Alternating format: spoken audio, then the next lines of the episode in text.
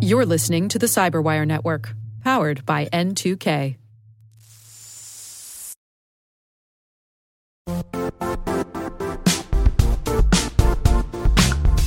And now, a word from our sponsor, Zscaler, the leader in cloud security. Cyber attackers are using AI in creative ways to compromise users and breach organizations. In a security landscape where you must fight AI with AI, the best AI protection comes from having the best data. Zscaler has extended its zero trust architecture with powerful AI engines that are trained and tuned by 500 trillion daily signals.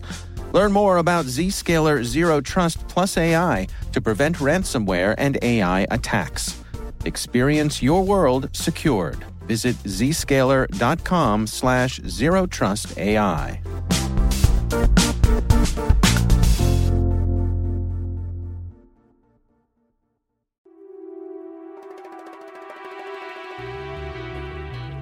Hi, and welcome to Spycast from the secret files of the International Spy Museum in Washington, D.C. I'm Dr. Vince Houghton, the museum's historian and curator. Every week, Spycast brings you interesting conversations with authors, scholars, and practitioners who live in the world of global espionage. If you have any questions, comments, or concerns about Spycast, or if you want to suggest someone who might be a good future guest, email us at spycast at spymuseum.org. That's spycast at spymuseum.org. Also, if you like what you hear, and even if you don't, please take a minute to review us on iTunes or whatever platform you might be listening. We're always looking for ways to make Spycast better, and you can help.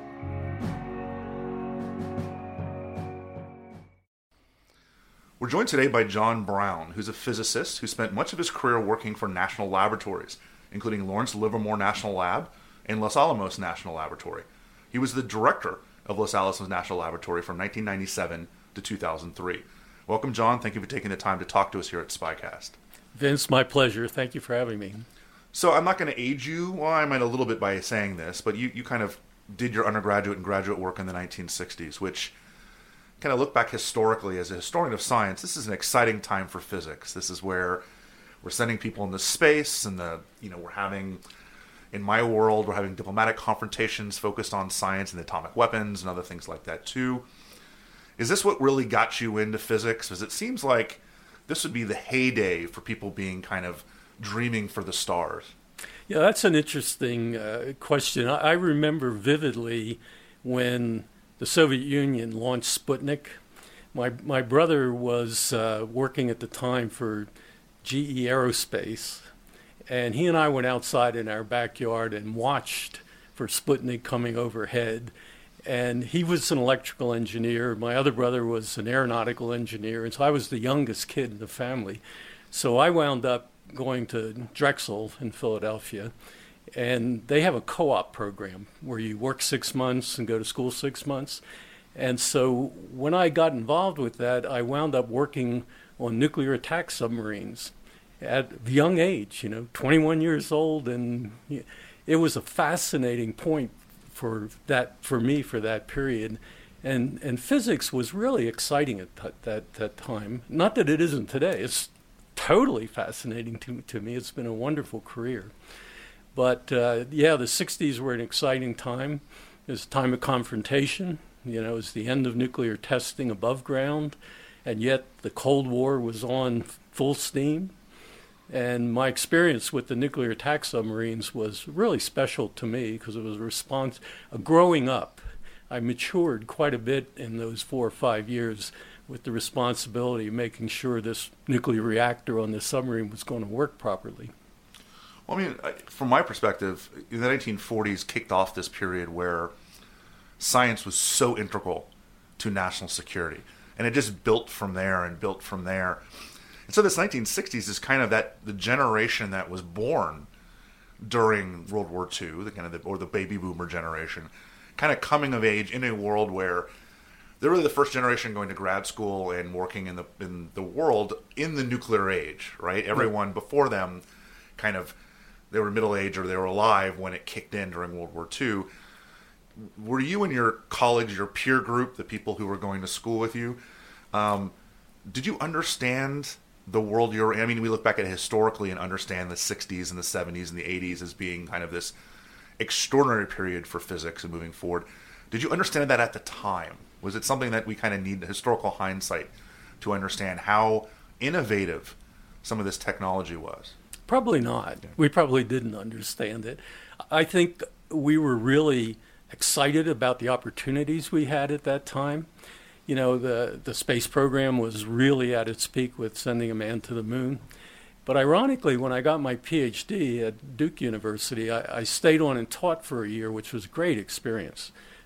But when I went out to look for a job in 1970, it that whole period had sort of turned over with Nixon turning the money off from the space program, and the number of jobs available at that time was really diminished. So that was kind of a downer after this high of the 60s with the space race and you know everything was going on. But I was fortunate to get, get an offer to go to Lawrence Livermore Lab in 1970. But I, I think I didn't appreciate at that time how exciting a period it was until much, much later in my career. Well, we, we had talked earlier about who hired you at Livermore. Um, did you understand the person you were talking to was essentially a physics legend? That or, I that I infamous, did. yeah. that that I did. Uh, you, you, know, I'd been interview. I interviewed about four or five people and gave a talk at Livermore, and they said this interesting thing to me. They said, "Well, you know, we think we really would like you to join us," and I was all excited. And they said, "However, you know, Livermore is going through a reduction in force right now, a significant one. We're letting a lot of people go. So if you're going to be hired, you have to be interviewed by Dr. Teller." And all of a sudden, you know, my heart started racing quickly. Uh, and, and the story is kind of fascinating. I went up to uh, Dr. Teller's office, and uh, sitting out in his anteroom were about 10 other young scientists, all with long hair and sandals, and, you know, kind of the typical 1970 uh, period. So I got ushered into his office, and he was sitting there with just what I expected he looked like with his bushy eyebrows and, and his deep voice. And he said to me, Look, I am very busy. Tell me what you've done in your career that's worth my knowing. Go to the blackboard. You have 15 minutes. And so I went up and I talked to him about the nuclear physics project I had done for a, my PhD thesis. At the end of 15 minutes, he banged the table and said, Stop. And I thought, ah, I'm dead meat. I'll never get a job here. He said, Look, this is very interesting. He said, I want you to continue because I'm going to use this today in my class at Berkeley. so he's already ready to steal your, your stuff and move from there. But it was typical. Uh, you know, he told me something fascinating when he offered me, he said, You're going to get this job. He said, You know, I think you'll fit here. But he said something very fascinating. He said, You're going to be hired into the physics division at, at Livermore. And he said, Your job is twofold it's to do the best science and publish the best science you can so that if we need your knowledge in the nuclear weapons program, we will have it. And the Russians will know who you are oh. because you published, and they'll know how good we are as a laboratory. I thought it was fascinating. Yeah, that's really interesting about it the is. idea of walking that line yeah. between the open, unclassified science physics area and the classified physics area. And frankly, that's how my whole career uh, was carried out between both worlds. It's also interesting to look at the kind of juxtaposition between theoretical physics and applied physics and about some of these laboratories may do a lot of things that will never turn into anything, but they, they certainly don't poo poo people just doing full fledged basic theoretical physics because you never know. No, exactly. That's a very important point. You know, the, the one of the important developments in the late uh, 70s was chaos theory. And that came out of a young man at Los Alamos who was a theoretical physicist who never, as far as I know, worked on nuclear weapons, but it was such a dramatic impact on a lot of applied programs that in retrospect, that was a tremendous investment that we made in that young man. That's not always appreciated by, by the people who fund research. Right. Well, I mean, that's I mean, we'll talk about this when you were become director of, of Los Alamos because one of the difficulties, and this is true in the intelligence world also, one of the difficulties is talking to policymakers and getting them to understand Right. what you're doing and why you need to do it. And I think, you know, intelligence is difficult enough, but talking about physics at this level has to be an order of magnitude more difficult of sitting down with a member of Congress who might have a law degree or a pers- business person beforehand, and they want to know what are you making for us versus, you know, I, I've I have a little bit of a physics background, but I look at some of the stuff that you worked on and others, and I just kind of chuckle. Like it just looks like nonsense to me. Mm-hmm. And you'd have to have a lot of information to understand how that could be applied to something someday. How difficult was it, especially during the time of détente, you know, under Nixon, and where mm-hmm. nu- nuclear weapons weren't were being pared back during mm-hmm. START and SALT, to get funding for these kind of programs when you can't guarantee that at the end of a long process and millions of dollars that you're going to have a product to show. Yeah, that, that's very challenging, and I think that's that's one of the things that scientists do need to do today, as well as we needed to do back in that period, and that was to be able to explain it in terms that allowed policymakers or funders to basically say, "Yeah, yeah, I trust this person's judgment," because it's a judgment call. You know, a lot of it, for example, uh, in times when we wanted to build a new facility or a new capability, it's a lot of money. And people say, do we really want to spend 50 or 100 million dollars of taxpayers' money on something like this? And we had to be able to explain, look, the impact of this isn't going to be tomorrow or next year. It's going to be 10 years in the future or maybe 20 years in the future. And a lot of times people had trouble saying, do we really want to make that investment? And my answer always was, do you want to have really smart people working on our nation's security 10 or 20 years in the future? And if the answer is yes, then you have to make the investment now Right. because you can't make it and expect an overnight return on that investment. I mean, that's the interesting thing. Also, is is both the intelligence community, but even military procurement. They're saying, well, we can't just turn it on magically if we need people tomorrow. Exactly. You know, this is, I mean, science especially, you need to start breeding people at the high school level if they're going to be PhDs one day and moving forward. I mean, if people, Vannevar Bush wrote about this a lot at the end of World War II about don't cut off the spigot, right? Don't cut off the funding because we need to keep educating new scientists. Actually, that's probably right around, probably his programs led to a lot of what you were doing in the 1960s. So um, that had to have been hard to explain, right? I mean, this is also something where forget explaining high level scientific concepts, but explaining the investment that you're going to have to make, and the investment that we still have to make in scientists, you know, because they may not pay off for 30 years. Well, that's true. And, and what we saw, again, looking back over that period, we see ebbs and tides of support for this. Mm. Sometimes people would say, yes, we understand, and, and the money would flow, and then there would be a hiatus for three or four years. And we try to explain that that's probably the worst thing that can happen to you is, is you can't sustain things Right. with people not knowing whether they have a job the next year or whether their research is funded beyond, you know, the next continuing resolution in Congress or something like that. In 1979, you made an, what people may not think of as an interesting move. You went from Livermore to Los Alamos. Uh, there's a a perception within the community that, that, that, that Livermore and Los Alamos kind of like Jets and the Sharks from West Side Story. That there's a very healthy rivalry between the two labs. Uh, is this overblown, or is is this somewhat true? No, I I think it, it certainly was more true at that time than I think it is today. But but there's still the remnants of uh, a competition, and it was a healthy competition. And I think the country really benefited from the disagreements between the technical approach that was taken on on really tough problems, tough you know technical problems. Uh, I didn't move there because I favored one lab over the other.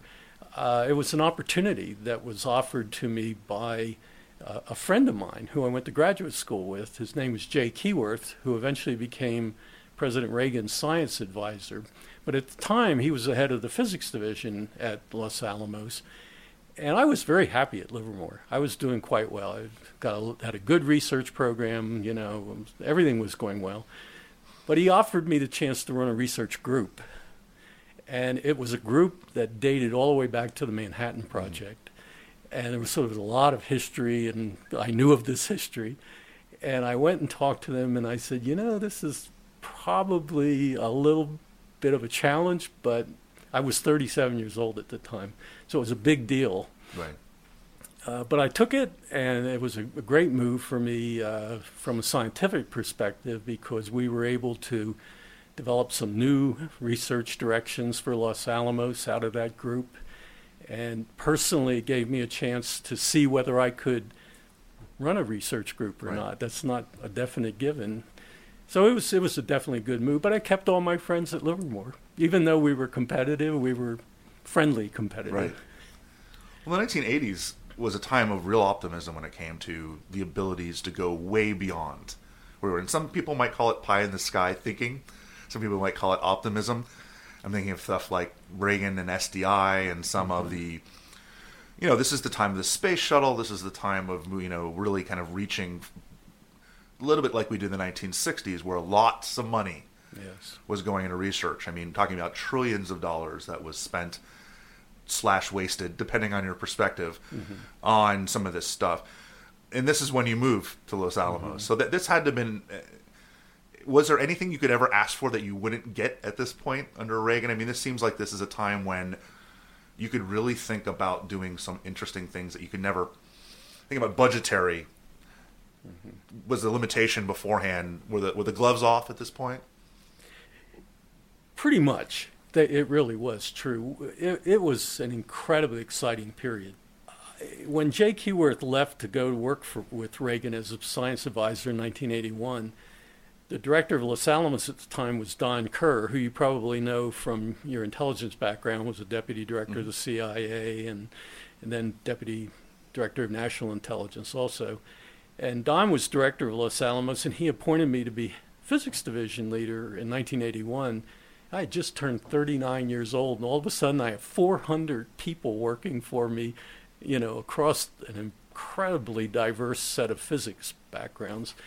But that was the most exciting period of my life. I mean, more opportunities. We, we were actually working on SDI type ideas before President Reagan's talk. So it wasn't a surprise Right. to us. Uh, you mentioned the X ray laser. Um, I was skeptical about the X ray laser, not because I didn't think you could make an X ray laser work, even driven by a bomb or maybe even with some other energy source, but I, I had a hard time understanding how it was going to be weaponized into something that was practical. You, Right. you know, I mean, if you're setting off a large nuclear explosion in space to create something to knock down a nuclear weapon, it just somehow I, I had trouble appreciating the value of that. However, when Livermore started that program, I started a comparable program at Los Alamos on X ray lasers, and the reason was this competition. Right. I wanted to be able to keep Livermore honest. And so we did tests in Nevada just like Livermore did. And we had differences of opinion about their results and our results. So it was healthy, I think. Uh, that turned out to be a really political hot potato, Right. the X ray laser. But there were a lot of other exciting things that we worked on uh, at Los Alamos at that time. We were working on free electron lasers, neutral particle beams. There were ideas for uh, directed energy concepts that flowed out of those, some of which I think you're very aware of, like brilliant pebbles. Right. Uh, so, so it was a fascinating time. And ironically, this gets back to my point about the value of basic science at the same time you're doing this defense science. What's going on at our laboratory at the same time is high temperature superconductivity. We also were very heavily involved in the embryonic work on the Human Genome Project. Most people do not understand that the national labs Right. helped drive that because we had the ideas and some of the people who could think about can you really sequence you know something that's that large Right. and a lot of biological scientists at the time were kind of eh, that's kind of pie in the sky too. But our people weren't afraid to ask the question. So anyway, it was a very exciting time. Let me ask you: In 1986, you were made the associate director for defense research and applications, and this has a you know a very basic name, kind of a. I think there's a lot of euphemisms probably in here. It's, it's obscure, but in many respects, you you were responsible for a lot of programs that were funded by DoD and the IC. So I'm sure there's only so much you can talk about because we're not that far removed from this. But in a basic sense, this is really where we're talking about applied research for defense, and I care more about the intelligence side. Um, are we talking about things like measurements and signatures intelligence, like MASINT? Are we talking about things that are, like you just mentioned, SDI? Or are there uh, things we haven't quite mentioned that you could talk about without breaking any laws? I certainly won't do that. Uh, no, you're correct. They they were the types of uh, inserting new uh, technology into ideas that were already existing in the intelligence community, or in sometimes giving them new ideas for them to basically evaluate would it be of value to them in the kinds of programs that they have. Uh, some of them turned out to be highly classified and remain so to, the, to today because they were so successful. And we don't want to give away, right. yeah. you Sources understand methods, this. Right? Right. But it, that was to me very exciting because they were very appreciative. And we had people who were both good at analysis, at looking at what somebody else was doing and evaluating and providing input to the intelligence community, at the same time developing some new ideas for technology that they could insert. Right. And it's this val what we used to call the valley of death. How do you get from the research phase into the actual product that is in a package that can be used by somebody? and getting through that is really tricky. And the national labs, uh, not all of them, but most of them like that prototype demo of technology that they can work with somebody that then makes it into an actual practical device. The intelligence community, it was actually easier than most times because they were willing to take demos more than the Department of Defense, right. who wanted a packaged product that fit on something perfectly. Whereas intelligence community could say if it works, we can figure out how to make it use it in the field, so to speak. We never were in the field. That was not our job. Our, our job was to provide ideas and actual products that they could try out. It was a fun time, very exciting. You, you hinted at this actually in your answer, but how much, at this point, how much did you start focusing on what adversaries were doing? how much did you start? Again, you can only say as much as you can say, but this seems like a job or at least a relationship to where you start thinking about maybe not neutralizing science from other countries, but at least understanding. You mentioned analysts that you had people that looking at other mm-hmm. things, understanding without mirror imaging, right? Without saying, you know, certainly they're not going to do it exactly the same way we are, but I would assume the IC would want to talk to you guys to try to understand what Soviet the Soviet equivalent of Los Alamos or, or Livermore is doing.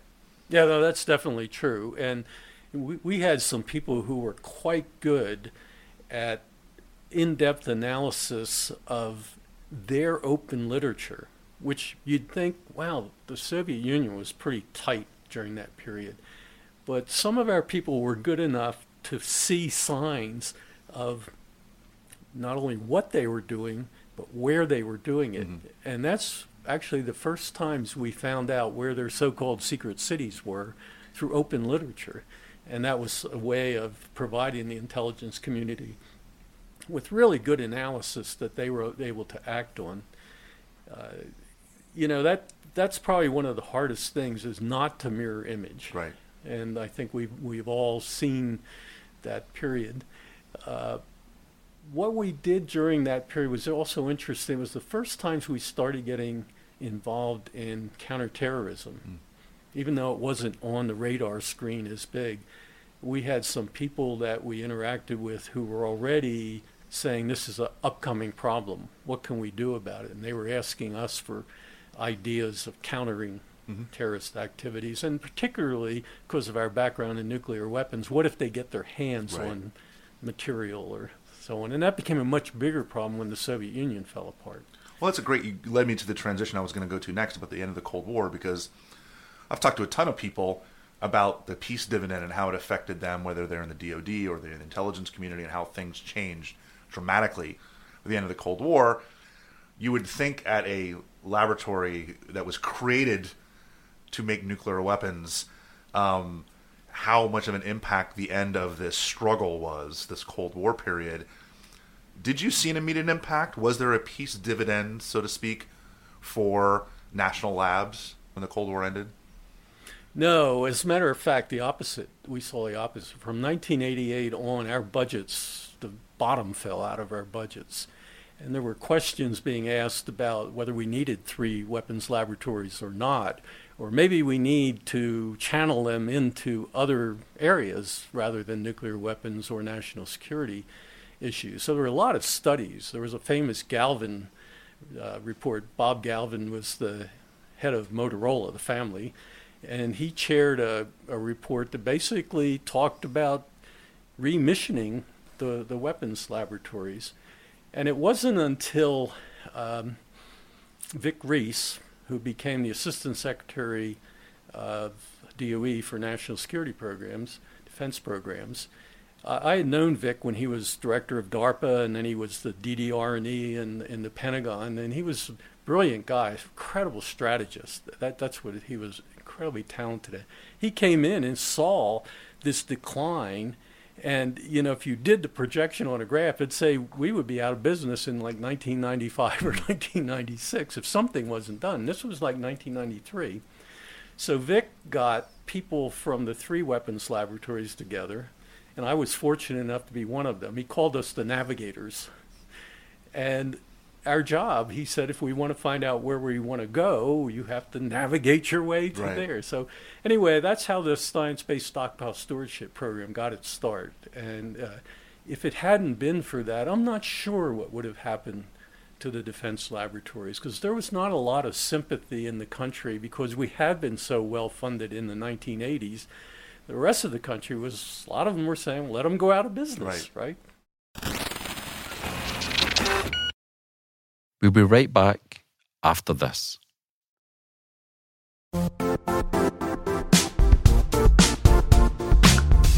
The IT world used to be simpler. You only had to secure and manage environments that you controlled. Then came new technologies and new ways to work.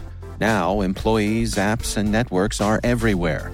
This means poor visibility, security gaps, and added risk. That's why Cloudflare created the first ever connectivity cloud.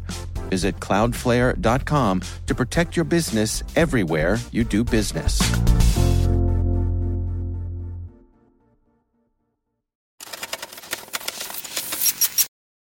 How much was the treaty verification or the loose nukes worry in the early 90s with all the different republics and trying to account for all the Soviet nuclear weapons? Were, were, were the national labs involved in any of that kind of brain drain problem and all those ideas that kind of everyone freaked out about when the Soviet Union collapsed and people didn't know where all the nuclear material was or where all the nuclear weapons was and all of a sudden there were a lot of countries that ended in stand that had nuclear weapons that we were a little worried about that bordered Iran. Was that a program, maybe not for you particularly, but for the broader national lab system, or was that something else? No, we were very heavily involved in that, and, and I have to give credit to my predecessor, uh, Sig Hecker, was director before me. Uh, he actually got the Department of Energy.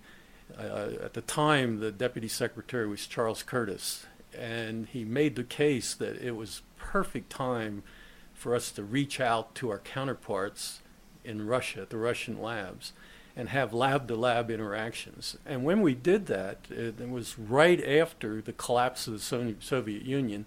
The first visit occurred, I think, in February of uh, 1990, or yeah, 1992. Mm-hmm.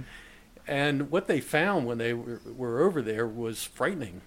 They said their security is it's guns and guards, right. but that's falling apart. And so there are other types of uh, security that we had on our weapons and nuclear materials was missing in the Soviet Union. So, yeah, actually, there was a very uh, significant program that all the labs participated in, but it got started with this lab to lab between Los Alamos, uh, Livermore, and Sandia with mm-hmm. their counterparts. And they got in to see for the first time what some of these cities looked like. They were closed cities, and uh, it resulted in real programs that our country funded and uh, Senator Nunn and Senator Lugar were very heavily involved in, in funding that and making the case for, for that. But it had a significant impact. It, it actually wound up, I think, preventing you know, serious loss of nuclear material or even potentially actual weapons during that period. Well, I mean, there, has been a lot of criticism of the way that we've created command and control and safety issues. I mean, Eric Schlosser's book, Command and Control, mm-hmm. really stands out. But we have things like PALs, like permissive action link. We have things like you know redundant systems to protect them from being stolen or misused. The Russians didn't have any of that.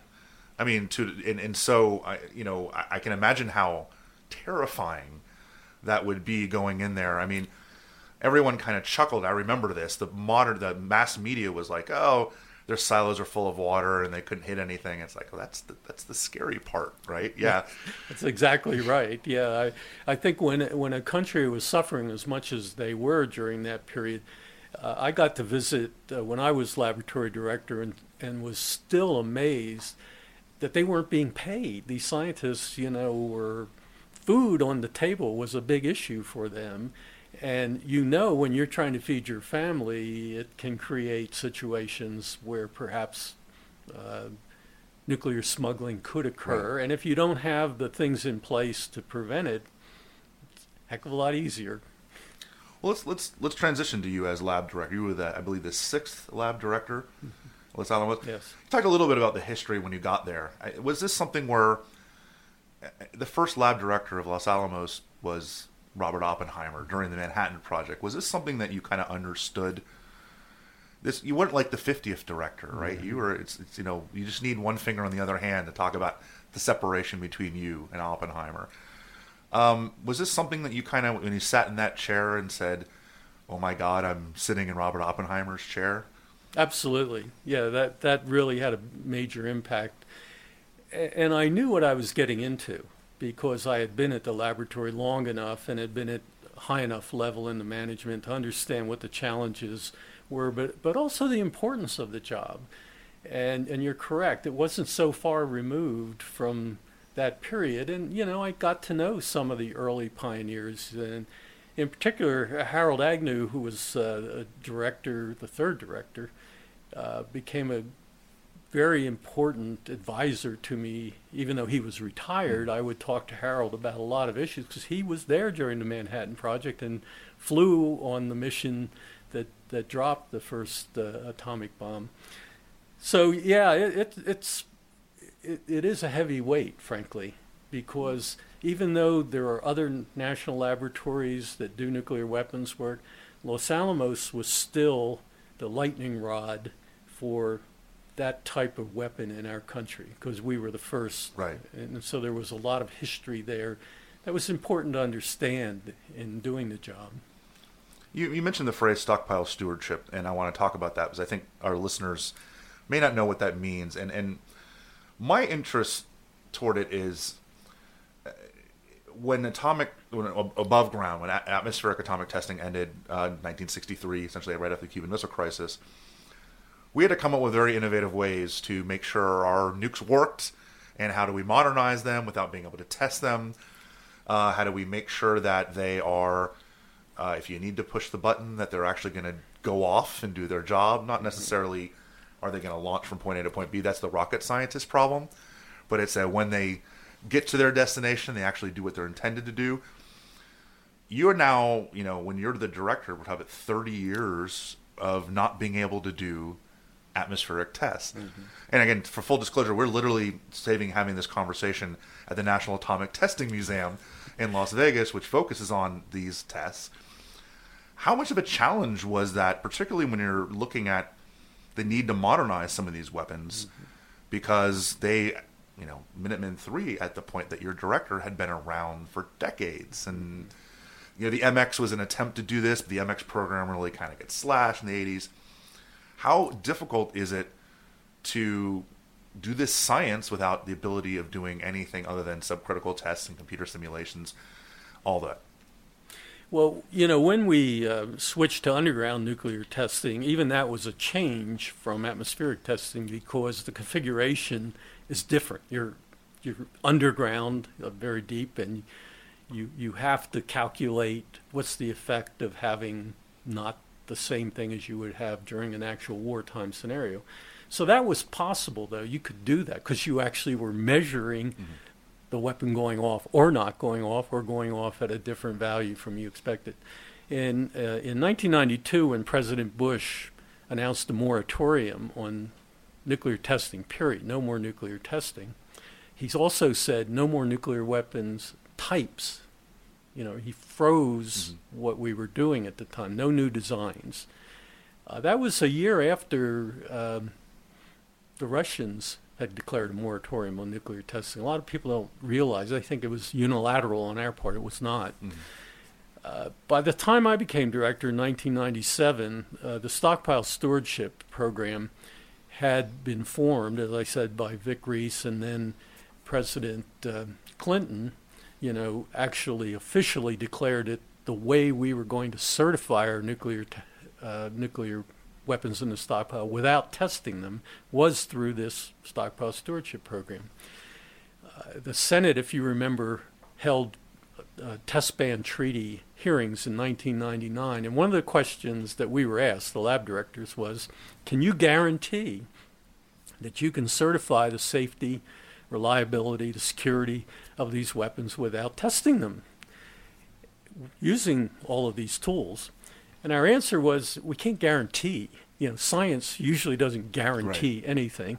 We're highly confident if you're willing to support the development of the tools necessary to underpin the stockpile stewardship program. So, uh, an alternative question, which was asked by one of them, was So, what if we give you a couple tests today that'll validate your stockpile stewardship program? And our answer was that's not going to validate it. We don't have the tools today. We just started this program. There are facilities that need to be built. Right. There are computers that need to be developed, and so on. Now here we are, 25 years after it, frankly, and the question still is being asked about how can you certify something if you never test it? Right. You know, think about an airplane that you're flying back to Washington on. What if somebody did a computer simulation and said, okay, you're the first guy who's going to fly this back to Washington? How confident can you be? Right. That's the challenge that, that we face and still face today. Uh, I certified uh, the weapons Los Alamos has in the stockpile. There were five of the seven weapons. Uh, every year from 1997 until uh, my period as director was over. And it was challenging because we did a surveillance program where you take some weapons apart and look inside, and what you would find is certain parts age. Right. You know, they corrode or they they're not actually built the way you thought they were built. So we had to be able to analyze those and say, is that going to make a difference or not? In a few cases, we actually rebuilt parts of the weapon because they weren't we didn't think they would work the way they were supposed to work putting a new weapon into the stockpile, if it's a brand new weapon where it's never been tested before, I think is the biggest challenge. There's some people who are confident in that, others who have no confidence in that.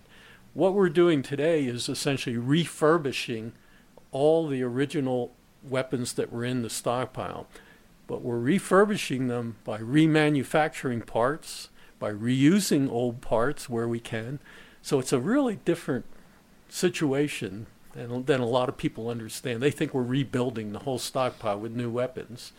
And so far, that's not been true. Well, and I think people think, oh, nuclear weapons are very advanced. There's the plutonium, and there's the, but there's there's basic stuff you'd find in a car or computer, right? These are they're they're cords, they're electrical connections, they're basic mechanical things that break all the time in our daily lives that are going to be a trigger or something else like that. It's not just the plutonium in the weapon, it's all the random crap that surrounds it that in 10, 15, 20 years is going to go bad no matter if it's a nuclear weapon or if it's a computer. Oh, that's certainly true. And uh, some of the fortunate things we have is some of that can be tested. Yeah. And Sandia has a responsibility for a lot of the engineering components in a weapon. They're able to test them, but they're not always able to test them under the conditions that they might face in, in an actual use. So that there's a challenge for them as well. The bigger challenge, I think, is the things like, you know, some people say plutonium will last for hundreds of years. Other people will say, including my old boss Sig Hecker, would say, well, you know, maybe, maybe not. There are issues with it. But those are important questions to be able to understand well enough that you can still certify. Right. Right. Well, it's great. I mean, plutonium literally hasn't existed for 100 years, That's correct. right? That's so correct. it's until the 2040s, Yeah. we actually won't know for sure Yes. if plutonium lasts for 100 years. That that's how new this technology is in many cases. In the middle of your time as director, a new organization was stood up under the Department of Energy that maybe people don't know a whole lot about. That's the NNSA. Um, extra N. A lot of my listeners will understand the NSA.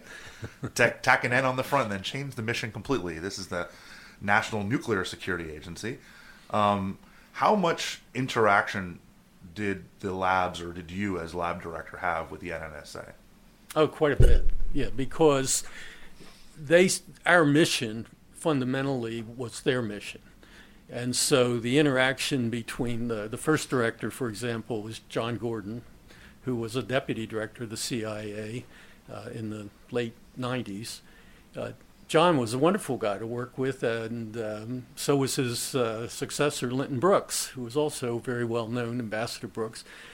Uh, they were very closely involved with the laboratories in planning and trying to help us live in a new organization, which was supposed to be a quasi independent administration within the Department of Energy. And it led to a lot of conflict, in my opinion, a lot of duplication of oversight and who did you really listen to. And we had a zillion audits when I was director by different people, some from NNSA, some from DOE. But overall, you, you know, they tried very, very hard to make that transition as smooth as possible. I would say, uh, was it the best thing for our country? I'm not sure. And, and that's meaning no disrespect to the people who have run it today or have run it in the past. It's just, it's not obvious to me that the country benefited dramatically from the creation of that administration. You actually gave a, a testimony to Congress in 2000 where you focus a lot on science and secrecy, uh, and that that fascinates me because you know we we look at that kind of secrecy angle all the time, uh, and then you know this is a debate that goes back to the Manhattan Project and even before that, the idea of science being international, science being universal. Basic science is not necessarily something that might be relegated to national security or to us versus them. Uh, you you state clearly that you don't see that there is a, a tension, or maybe tension is the wrong word. You don't see that it's mutually exclusive. That we can have science that benefits mankind and make be smart about keeping important things secret. Yes, I, I, I think that is still my opinion today. And, and the reason for that is the number of things that are, should be truly secret in our country, that where it affects our national security, should be limited to the things that we know if that gets out, it's going to impact our ability to, to, to defend our country, etc. There are a lot of things that are classified simply because it's easy to classify them, right? Somebody Yep. puts a stamp on it, it's classified. Whether that's in the country's best interests is debatable, I think. There are things that other countries are developing in parallel with us that are published in the open literature. And so if we're asked, what do you think of this development in China or Russia or wherever, you have to say no comment, even though the rest of the world is basically doing the same kind of work. The question I always ask myself is, are we really protecting anything with, with that kind of thing? I mean, giving out the dimensions of a weapon or how it works or whatever, well, obviously that that's got to be very tightly protected. But I, I don't think the people at the laboratories, most of them, ever had a problem distinguishing between what was really scientifically valid and open versus what they knew they had to protect. I, I don't think they had a dilemma saying, oh my God, how am I thinking about this today? I think most of us pretty much knew it, it was a gut feeling, you know, this this is pretty much should be open and but we didn't determine that. That was determined by the government, what got classified. I mean, there were classification guides, and we followed them very religiously, and we counted for the documents, etc. But I didn't have a personal opinion, and I don't think my colleagues did either, with walking that same line between the classified world and the open world. So uh, this is not necessarily the most natural segue into what I want to ask you about. Finally, uh, while you were director, um, there's an, a name the audience may know a little bit. Uh, was was caught up in some kind of a controversy. Going to use the word controversy on purpose so I don't get sued. Uh, Wen Ho Lee uh, was a Taiwanese scientist, worked at Los Alamos, who was arrested, I believe, and indicted 50 something counts of espionage, of giving information about American nuclear weapons to the Chinese. Uh, unfortunately, you know, if you look up your name on Wikipedia, this takes up a big chunk of it, right? This has been, for a long career, something that has come to kind of be part of your bio. Um, and you can only say so much about this also because there was a settlement and other things like that too as well. In general, even if we don't talk about Wen Ho Lee specifically, um, counterintelligence has to be a primary focus of not only your lab but also throughout the complex. Um, how much was this a wake up call, or were were the labs already really? Fo- I mean, the, the separation between Klaus Fuchs and Wen Ho Lee, not that I could put them in the same thing because don't sue me. Um, there had been a brief, basically an a long period in the middle where there weren't a lot of spy scandals coming out of the national labs, and then you have one that's this big. Yes. Was this a way that, that the government and you guys were able to refocus your efforts on counterintelligence and moving forward? Well, I think you phrased it properly. It really was a wake up call. And, and I think we were first in denial that it was a problem. But it, after uh, we understood what had happened in this case, here we had a person, Wen Lee was a citizen. He was from Taiwanese descent, but he was a citizen. He was an insider. He had a Q clearance, the highest clearance we had, and he worked in the weapons program on computer codes. Uh, to me, I don't know whether he was a spy or, or not, and uh, he was punished for his actions by spending time in jail, and he was eventually only convicted of one of the 59 counts.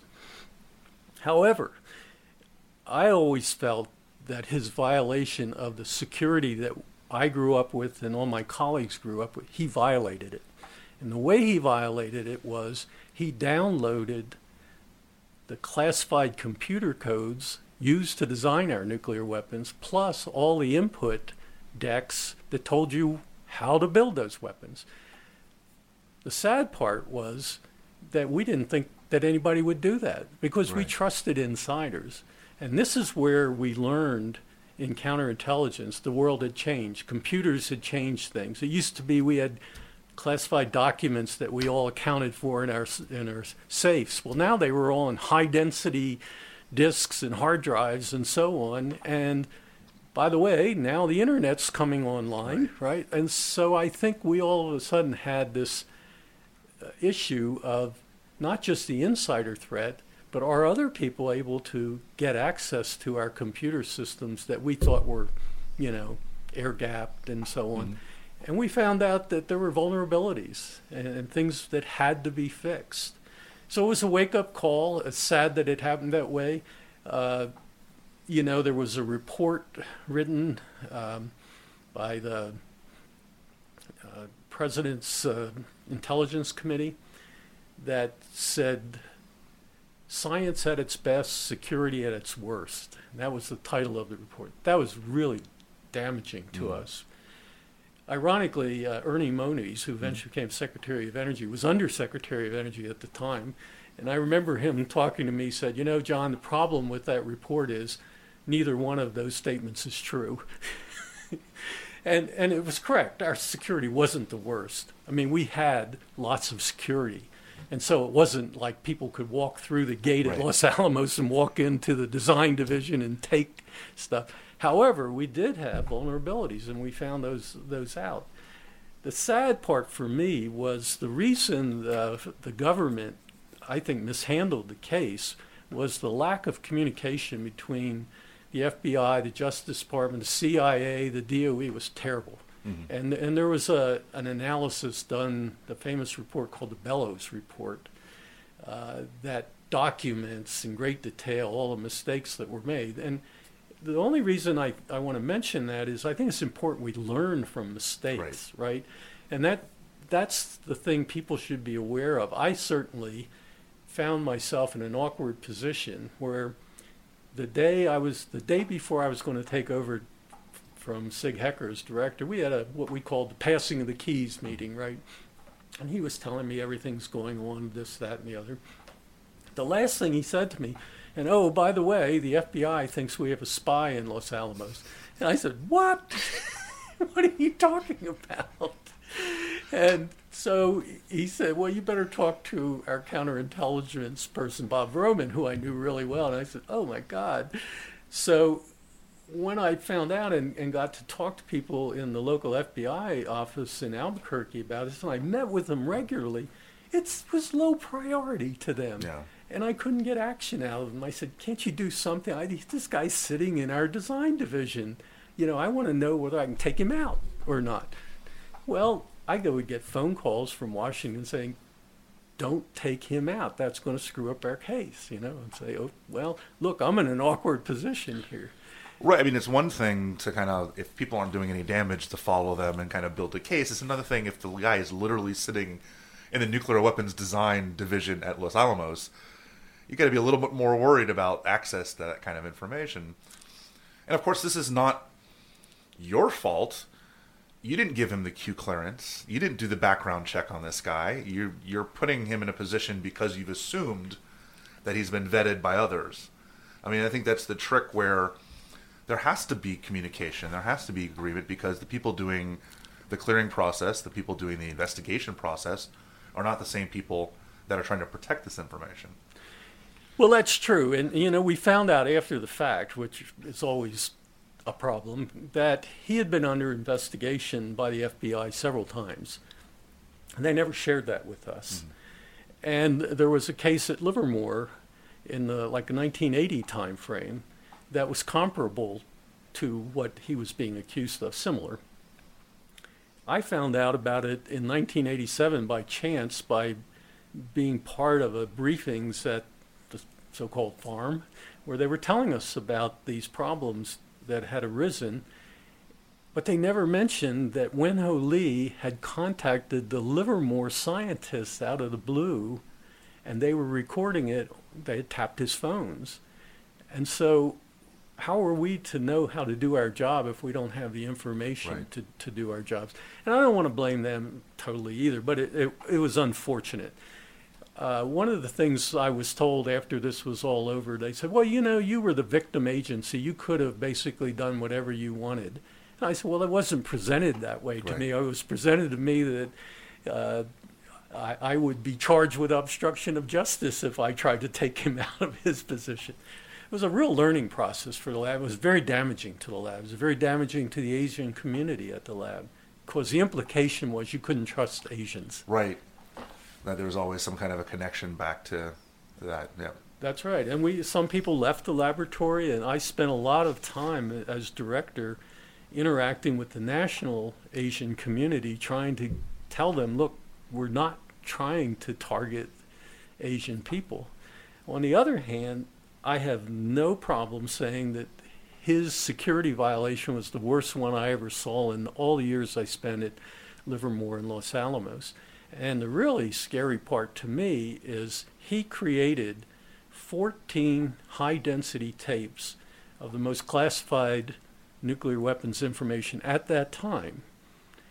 And he was given this one count with the understanding that he would cooperate and tell them where the tapes were.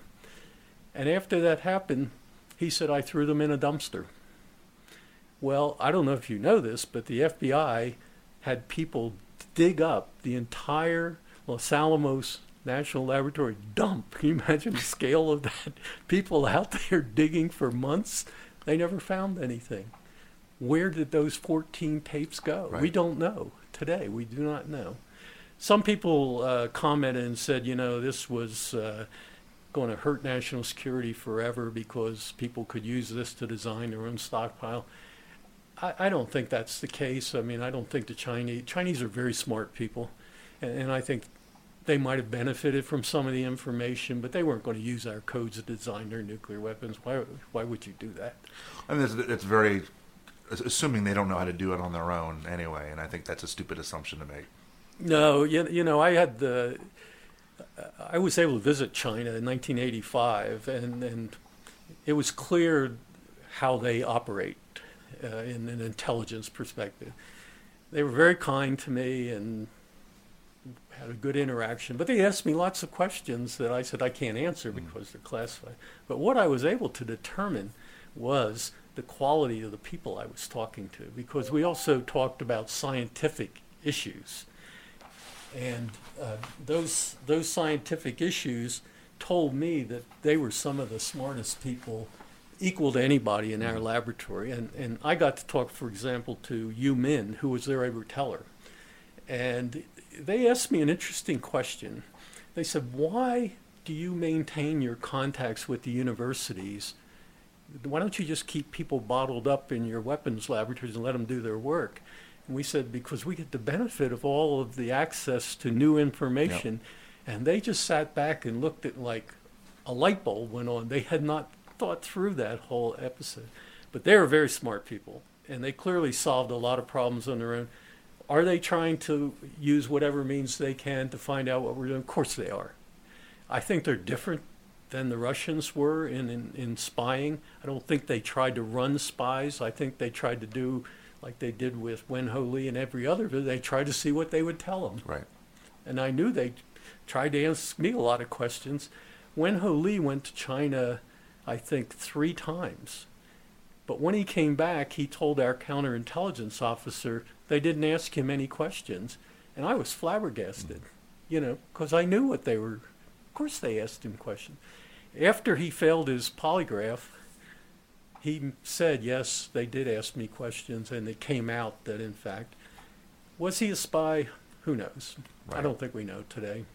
But I still think the security aspect is, is an important one. Well, John, thank you so much for your time. Uh, fascinating conversation. Hopefully, we can have one in the future again because there's a lot more questions I want to talk about, uh, particularly as we're now moving into a period of conversations about modernization and kind of our nuclear weapons arsenal for the next 20, 30 years. And we didn't even get to that. So Yes. hopefully, we can do this again in the future. We really appreciate your time on Spycast. Uh, my pleasure, Vince. Thank you. Thank you for listening to Spycast. Remember, every Tuesday we will post a new podcast available from both spymuseum.org and iTunes. If you have any questions or comments about Spycast, email us at spycast at spymuseum.org or leave a comment or review on our iTunes page. You can also follow us on Twitter at INTL Spycast. That's INTL Spycast. Talk to you next week.